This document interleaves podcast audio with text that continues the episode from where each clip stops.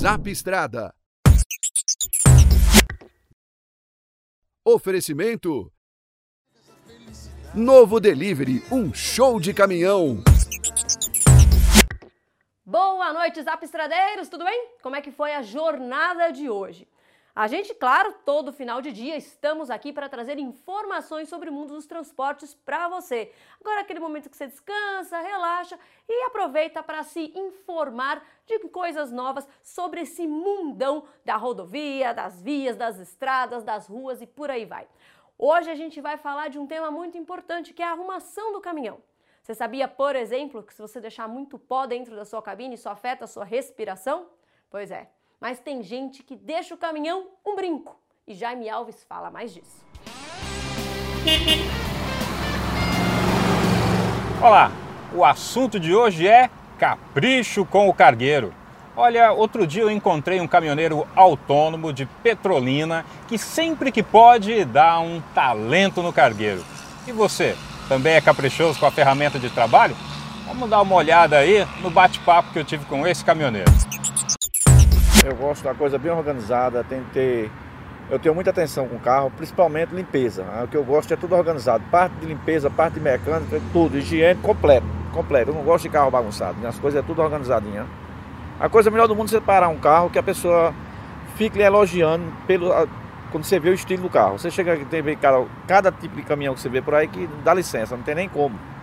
Então, para mim, eu gosto e acho muito importante um carro limpo e bonito. Estou aqui ao lado do seu Geraldo de Petrolina, Pernambuco. Está aqui em São Paulo, na Dutra, no estacionamento, arrumando aqui o Constellation. É isso aí. Seu Geraldo, qual a idade? 58. É, hoje a minha idade é 58 anos, graças a Deus. E quanto de estrada? Tenho uma faixa de 25 anos de estrada, é, nessa região todinha, Nordeste, limpeza aí. Faz sempre Petrolina São Paulo? Petrolina São Paulo, Teresina. Eu puxo é, verdura no caso, né?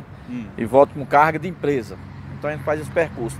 São Paulo a Teresina e Teresina a São Paulo. Petrolina, passa em Petrolina e São Paulo também. Tá certo. O que, que o senhor está fazendo aqui no, no Constellation? Aqui nós estamos fazendo aqui uma é, final de semana, de domingo, estou dando um trato aqui em farol, dando a revisão nas partes mais que tem.